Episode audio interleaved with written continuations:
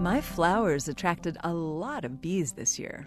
Ugh, bees make me nervous, Yael. When I see one, I worry about stumbling upon a whole colony of them nearby.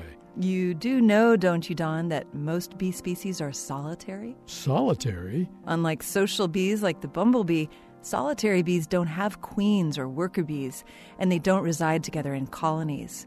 In solitary species, every female lays eggs, and in most solitary species, she does so in a nest all her own. So, you mean no other bees help her out? Nope.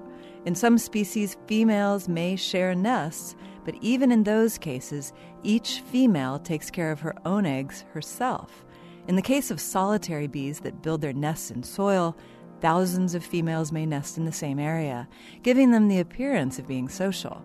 However, they nest in the same area only because they're picky about their nesting sites.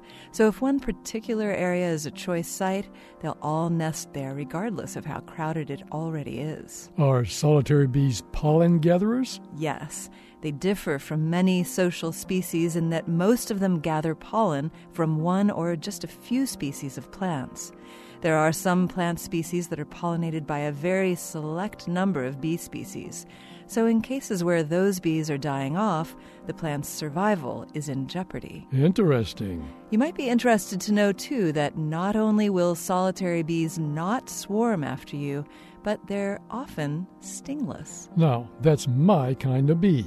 This moment of science comes from Indiana University. There are thousands more moments of science on our website at a momentofscience.org, where you can also view videos and sign up for podcasts. I'm Don Glass. And I'm Yael Ksander.